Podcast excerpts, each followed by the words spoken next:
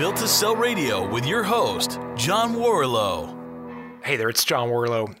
You're in for a treat because you're going to be hearing from a woman named Laura Coe. Laura was one of the owners of a company called Litholink, which sold recently to LabCorp, a multi billion dollar business in the lab space. And Laura's story is interesting. You know, she built the company along with her father and brother up to around 50 employees, roughly 10 million in annual revenue and they ultimately sold the business to a, you know again an 800 pound gorilla in their industry one of the two big uh, you know major acquirers.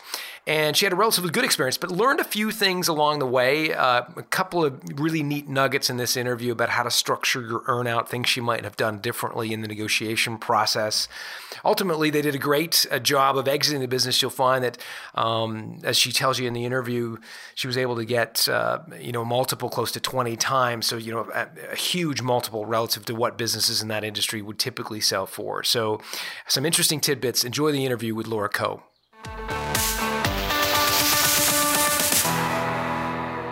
Laura Coe, thanks for joining. Hi, how are you? Thanks for having me. I'm very excited to be here. Oh, I'm, I'm thrilled that you're here. Now, you sold Litholink. So, why don't you just tell us a little bit about Litholink? What was the company? What did you do? Give us a bit of an overview. Sure, absolutely. Um, Litholink was a company that uh, we founded in 1995. Uh, it's a healthcare technology based company. It's still in existence, I'm very proud to say. Um, and basically, it was established. Uh, uh, my father's life's work. Um, he figured out once you have kidney stones, how to prevent them from ever reoccurring and he became the world's expert on the disease. Uh, went out and did what physicians are supposed to do. He lectured, um, wrote 300 articles, five books, and became known as you know the guy on kidney stones. And yet, because of the healthcare industry, the way um, information is disseminated, his life's work wasn't getting out to doctors nationwide. So we brought the company into existence with the goal um, of bringing this standard of care to doctors nationally so that patients everywhere could get the benefits of um, getting rid of these kidney stones. Well, I've got kidney stones, so t- tell me the secret. what, what do you do? it's so funny. I mean, everybody, it's like cocktail parties where everybody, right, like knows somebody who has them. Um, they're completely treatable, first of all. Uh, you never have to have them again, which um, is so surprising that it hasn't uh, gotten out to every doctor uh, nationally. But um, you get tested. You do um, uh, we look at what's going on in your chemistries uh, based on 24 hour urine collections. And from those tests, we can tell why you're making the stones. People make them for a gotcha. variety of reasons, and you get on some treatment. Um, you'll never have them again. I know it's really painful, right? Like women say they've had children and kidney stones, they'd prefer natural childbirth. that says something. So yeah, I'm still a little unclear on to what the business did. So what what what exactly were you selling, and to who were you selling that? Yeah. So, um, what was really cool about the business was we were a healthcare technology business in in the '90s, right? So this is pre-internet. Um, my father started databasing his patients, and in the 70s, when he had reels of tapes and and computers that took up uh, entire closets, and um, we took this basic concept and we created a, a, a state of the art database um, we did the testing. We were a laboratory company. We actually had the lab. So, unlike labs in America where they do the testing and the doctors get back just a basic number, we did all this interpretive analysis on the data and we reported back in a way that now seems really straightforward. But back then, where technology was, we gave doctors back all of the data on the patient every single time they did a test with us. Um, it sounds like a small point, but if you go to Gap, they know exactly uh, who you are and what you've purchased, and they can look up your orders and, and history on anything. Um, when it comes to healthcare, they don't put you in with a patient level ID, they just put you in for every single test you do. So doctors can't look at a patient over time. And if you have a chronic illness, that's a huge problem. So we were game changers in in that space. So this database became an important asset for you in the sale of the business, I'd imagine.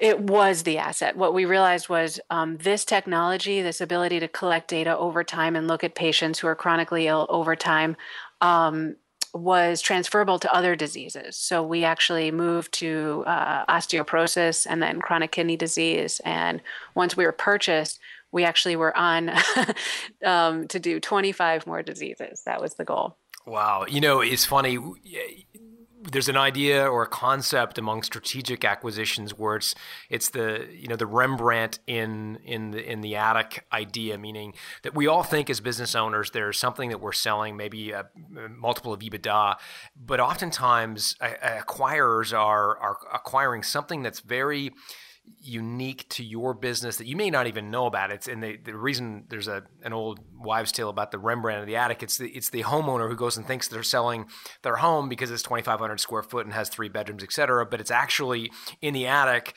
You've got this Rembrandt that is you know incredibly valuable that, that the homeowner kind of forgot about. So it's just a it's a good good reminder that you know your database in your case at Litholink was was critical. Tell me about the trigger that that caused yeah. you to want to maybe sell because you're working with your dad? I mean, this is a family business. So, what made you trigger? What was the trigger? Yeah, I was working with my father and my brother. Um, to be honest, my brother and I were business partners. My dad kept his day job, so it was really my brother is 26 and I was 24, and the two of us um, jumped in on this. Um, the the triggering event was that they actually called us. Um, we got a phone call because we were taking enough of the market share away from uh, this entire sect of sector of doctors, and it was starting to eat away at their revenue for the entire area. And so they thought if they purchased us, um, it would stop the bleed. And who's so, they? Uh, LabCorp of America. So there's Quest and LabCorp. Uh, the lab industry is a acquisition based industry, and we um, if you're going to a lab in America at this point, it's probably LabCorp or Quest. Uh, so that's the other reason is we'd watch the industry just you know completely be acquired by these two companies. Uh, so it seemed like um, we were looking into different options of raising venture money or doing something so that we could stay competitive with these four million and eight uh, sorry four billion and eight billion dollar businesses. Um, but when they called us, it just seemed like the obvious thing to do. So LabCorp uh, was a $4 billion company? Yeah. And Quest an $8 billion yeah. company? Got it. And so roughly how big was Litholink at the time, just to give us a proportion? Yeah.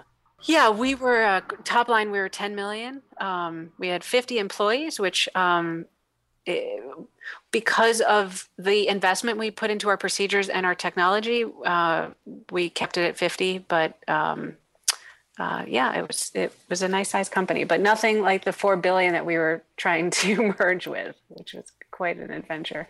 Wow. Well, let's get into that now. So, so they approach you. LabCorp of America approaches you and says, uh, "We love this business. Um, take us through the negotiation, but you know, make us give us a seat at the at the negotiation table in the boardroom. What was that like?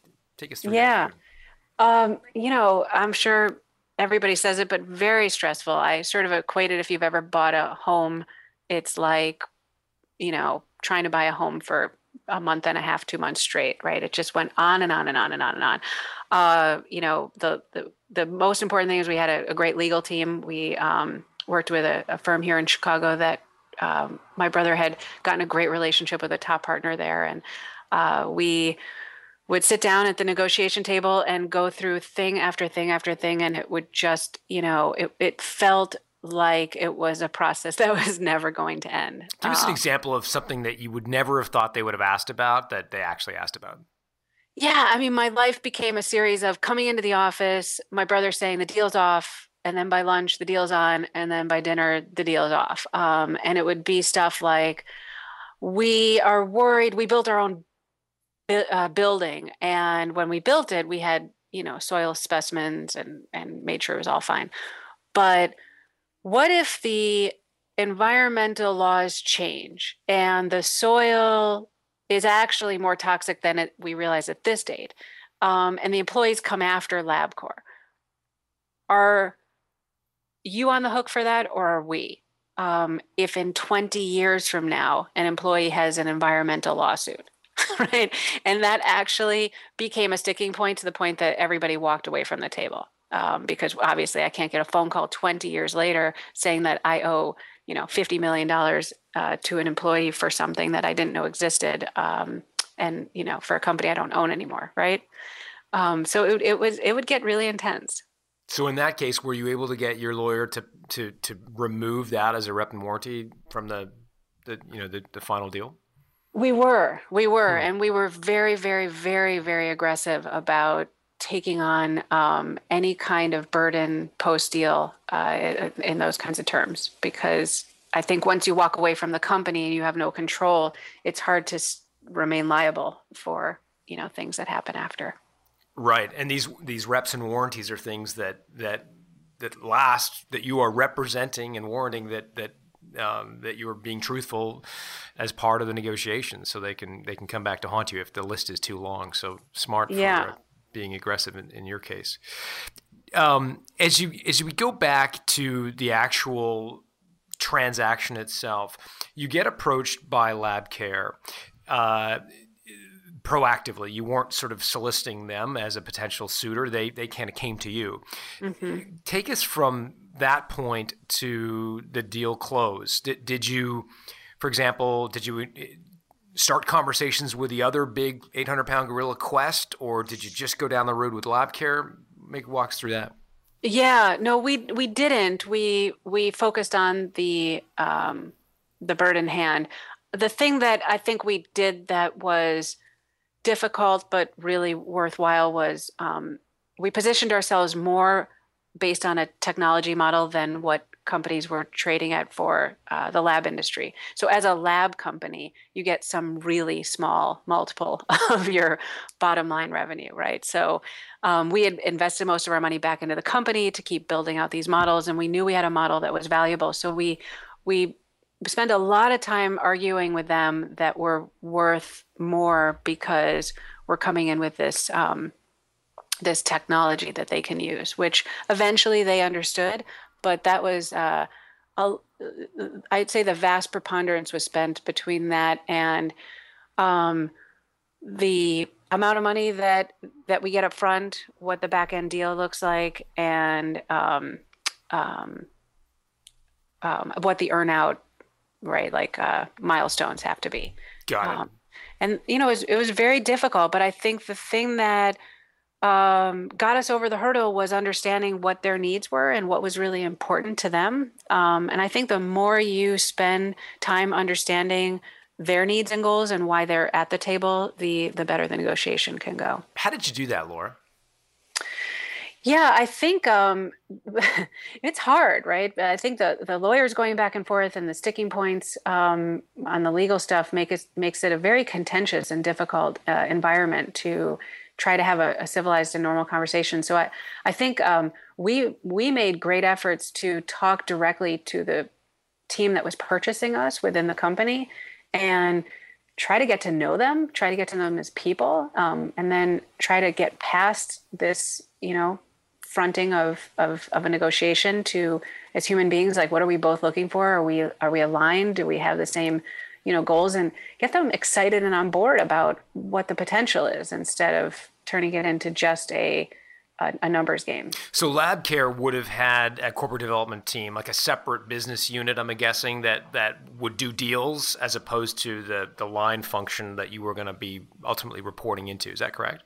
Yeah, so both showed up to the table. Though exactly, they were an acquisition company, so they had a a very um, uh, set team of people that would come in and and, and go through this. Um, but then there was the guy who we were going to report into, um, who was mainly, like I said, trying to stop the bleed of this sector uh, from the the um, amount we had carved out from from his area. So uh, he was really focused on that's the guy we tried to talk to the most, right? Like he was really focused on how we can help um, grow his revenue back up. And we got to understand what his frustrations were, what his goals were, and how we could help serve that. And then it was sort of us trying to convince the acquisition team.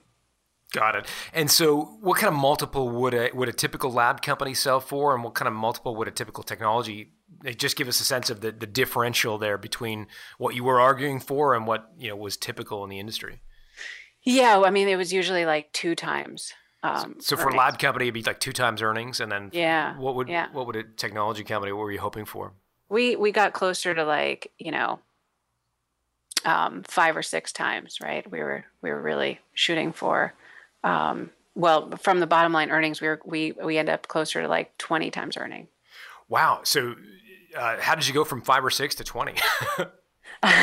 well, we we I think we really were successful in getting them to understand that um, this was the model that they could use to really grow the company. The, the, acquisition concept was fading out. There weren't that many labs left to keep acquiring, and it had to become more of a quality play.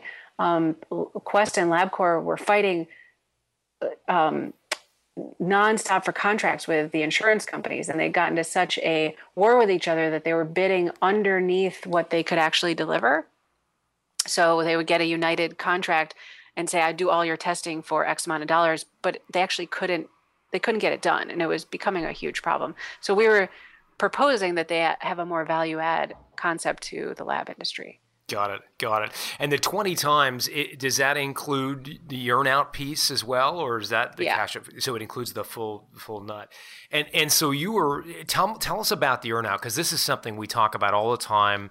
Um, you know, trying to get as much of your money up front and as little, you know, based on the earnout. But obviously, most companies have some form of earnout. So in your case, you guys had an earnout. You know, maybe talk a little bit. Was it was it multi year? Was it a big portion of the deal? Yeah, it it was it was two years. Um, and again, I think just understanding what their goal was. They didn't want us to walk away as the founders, leave them this company, and then you know what we saw through the acquisition process was, you know, your your company's at great risk for going under. So their goals were to keep the business intact and the thing that they purchased actually has value. Um, so it was two years, but they kept the goals really like you know the guy called them cupcakes at one point like they were really easy for us to meet um, because we understood you know look he just really wants us to be, to be here and we're like great but you have to make these reasonable. So they withheld 40 uh, i think it was 30 or 40 percent um, on the back end over two years um, that we kept the business so it didn't it didn't lose money um, and were you able to hit the targets the cupcakes? We were we were totally able to hit it and i think if we hindsight 2020 would have been great had we set up a, a bigger upside. Um, I think the thing we didn't expect was once we got to be part of the bigger company, um, we were able to really grow the company aggressively for a period of time there, and we didn't set up uh, aggressive bonuses for us, right? If we hit um, hit better uh, um, profits for them. Interesting. So you're you're you know if you had to do over again, you might be saying, look, you know, if we hit to use a, I know you're not a big sports fan, but it, hear me out. If we had a if we had you know a baseball analogy, look, if we hit a single, you know, we're going to get X, but if we hit a triple, you know, give us two X, or if we hit a home run, you know, maybe it's three X. You you'd wish yeah. you sort of created those milestones. Yeah, we we we did a little bit, right? But we didn't really do the the home run model, right? I didn't it didn't seem um right at the time they were giving us a, a nice uh, payout why you know i don't know sort of like do i want to keep double dipping into this? But the truth is if, if i'm going to grow the company by some tremendous uh, percentage right like why not? And it, it doesn't hurt to ask. So um, we ended up growing the company tremendously and we were like damn we left a lot on the table there. Huh.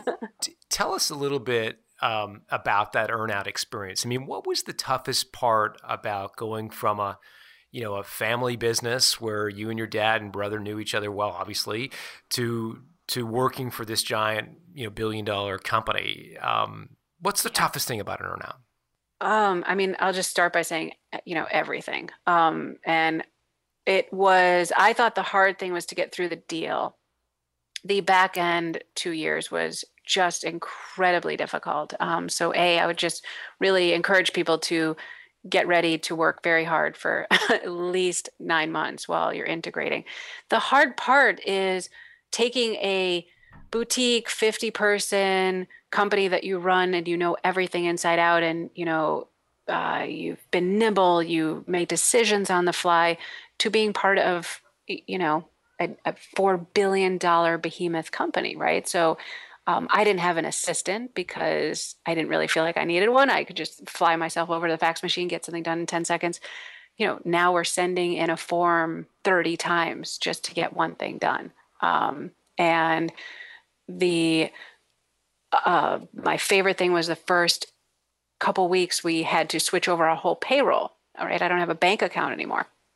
and the time clock shows up and that's the wrong time clock right but i've got a couple weeks before these people need to get paid. They're getting paid every two weeks. And so they send a new one over. We send the form in 10 20 50 times. I don't remember. And they send it over and i'm like great. And as an entrepreneur this thing's on the floor. My staff needs to be paid. We've got like three days before payroll's due. I'm just going to take this thing out of the box with my it department or have somebody just do it right? Like set this thing up. Um, can't do that. It's part of the regulations of the new company. It has to be done in a certain way by a certain person. So the clock doesn't get up and payroll doesn't get done. And they're like, sorry, you know, I'm like, what do you mean, sorry? You can't fix things and you can't do things. You can't just get things done really quickly. So it's it's a really big psychological shift as an entrepreneur. Um, everything they say about entrepreneurs, like having trouble uh, getting used to these larger corporations was true in our case. So in that case, what did you do with the employees? You had 50 people who were expecting to get paid. Payroll comes and goes. You don't pay them. What did you do? I mean, it's like, you know, it's the beginning of the shift in the morale, right? So we had this nobody ever quit. I had the same staff for 10 years. Everybody loved our company because we did barbecues and all the great things that entrepreneurial spaces do. And I really believed in creating an incredible culture and you know you just watch your staff start to get disappointed it's heartbreaking um, i yelled and screamed and jumped up and down but you know it, it they got paid. I mean they three days later or something but it's it's um be, it was a long series of things you realize you just no longer have control over. And to me that was the challenge was recognizing my payroll my legal the accounting right? All the all these things are no longer under um, my final say. It's it's really some bigger system out there, and and you don't know how to navigate it, right? You you're new to it, so that's that's really big challenge as well. I'm glad you brought up employees. How, how did you go about telling them you were a thinking about selling, and or b that you sold the company? When did you tell them, and how did you go about it? Yeah, um, that's a great question, and um, I think we were the only people in the history of LabCorp that did it this way. But um, according to them, we actually told our staff uh, upfront day one um, as we started the deal. This is on the table, and this is why we're thinking about doing it. And we saw getting the team on board um, as just as important as getting the deal done. Um, because without the team being on board and with people jumping ship and with everybody panicking about their future, I knew we couldn't get much work done. And all of this, you know, all this value we had created for patients nationally might disappear and we didn't want that. So we spent a ton of time uh, with the staff talking about the, you know exactly we are very transparent. This is why we're doing this and this is why we think it's a good thing for you. And what did they get out of it? Were they participating in some way financially? No but um, everybody was really on board with the uh, mission of the company and they didn't want to see their work go out the window either and they wanted job security. So um, we all did this together and they were part of diligence and they were part of like I, I, guess a lot of companies do diligence off site to hide it from their staff. We did it in our building. They helped me with the process and i protected them through the whole um, the the whole time i remained at the company. And truthfully they stayed years and years after i did. So it, it went very well that way. And did you hit the shoot the eject button kind of two years and one day later you know, I did. Um, it wasn't because I got my money and I was ready to run. Um, I had done entrepreneurship as a 24 year old. I, I was a little bit of one of those lost souls. I wasn't sure what I was doing. I loved entrepreneurship, but I really wasn't that excited about business uh, as a qua business kind of. So as we became part of this bigger company, it was really much more politics and strategies and you know national uh, just business marketing concepts. It wasn't very much entrepreneurial building creative spirit left.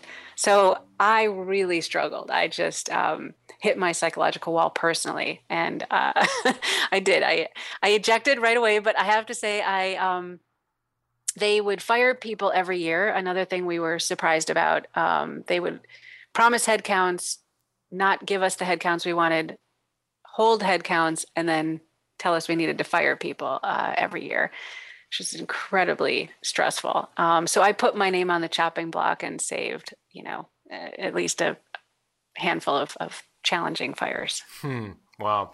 So, last question as it relates to the actual uh, sale itself, and, and it's one I ask everybody, and basically is, you know, if you had to do this all over again, knowing what you know now, uh, if you had that knowledge when you went into the negotiation, you know, what would you do differently?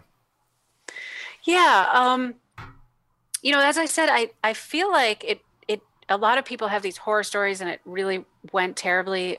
I feel like it did go reasonably well for us. Um, I certainly, um, it was harder to integrate with the bigger organization than I anticipated, and that almost took us out a handful of times. So, you know, being prepared for that, the politics that come with a bigger corporation. Um, I think my brother spent most of that year flying around and meeting everybody, uh, but that was extremely stressful and difficult. Um, people were being fired all the time, and every time we'd get a new manager, another one would would disappear. Um, but I think asking for more of an upside if we did well uh, was really the thing that we were um, bummed about. Um, but you know, things went well. The teams are still in place, and the company is still in existence, growing. So I'm, you know, I feel relatively good about it. That's amazing. And so, what are you doing now? Tell us about what the new chapter of your uh, career. Yeah, um, I, uh, as I mentioned, I, I I went into entrepreneurship and it um, wasn't as much of a passion play as, as some other people. I, I like it, but um, I was a philosophy undergrad and graduate student, and um, I'm a yoga teacher, and I you're did a, that on a. You're, you're a hippie, aren't you, Laura? a little bit. A little bit. Tell the truth. so um, I, I'm an author now. I wrote my first book, um, and it's all about this idea of how to create life design um, because we go through college and it teaches us all this great stuff about the world, but it doesn't necessarily teach us how to design our own life. Um, What's the name of the book? It's called Emotional Obesity. That's and the idea is, yeah, that we um, take care of ourselves physically every day we think about exercise or at least we consider eating healthy but what do we do for our emotional states? Um, and that's uh, that's what happened to me. I wasn't paying much attention. I was working really hard. I did everything um, one things to do and i checked off all the boxes um, made a lot of money have the house and the family and everything but realized it wasn't exactly a passion play. So um, the book's about how to to find what you love What's been the most surprising thing for you about selling a business? I mean, you know, the cliche would be, you know, Laura sold her business and made a truckload of money and she rode off into the sunset. So that's the kind of cliche that people think about when they say, yeah, I sold this great business. For you, is that true? Was there something surprising about life after selling a business that, that you could yeah. share for people to kind of get ready for that experience themselves? Yeah, and I've dedicated a lot of my time um, mentoring young entrepreneurs. I live right by University of Chicago and Booth and the Entrepreneurial School, and I, I, I, the the number one thing that I say to everybody is, um, we as a country, as a culture, and particularly as entrepreneurs, I think hold our breath and we're going to be happy when, right? That when I sell the company, it's going to be this big moment and everything will just come together. Um, the birds will sing louder and my whole life will be perfect. I'm going to have cash. I'll have this, I'll have that. And, and I'll, I'll have arrived, right? Um, selling a company is fantastic and having extra money is amazing and freedom um, is a beautiful thing, but it isn't it isn't a ticket for the rest of your life to happiness. So I really highly recommend to everybody to enjoy the ride and celebrate every single solitary step of it because you know the the the process of building your first systems and getting your first clients i mean all of it should be celebrated. Um, waiting for that end goal is a big mistake. Such good advice. Laura where can people reach you yeah, so my website is lauracoe.com, um, C O E, Laura Coe, or emotionalobesity.com, and um, you can check out the new book um, on the site. Thank you so much for sharing your knowledge with our listeners. I think it's an amazing story. You've been an amazing guest. Thanks, Laura. Thank you so much. It's awesome to be here.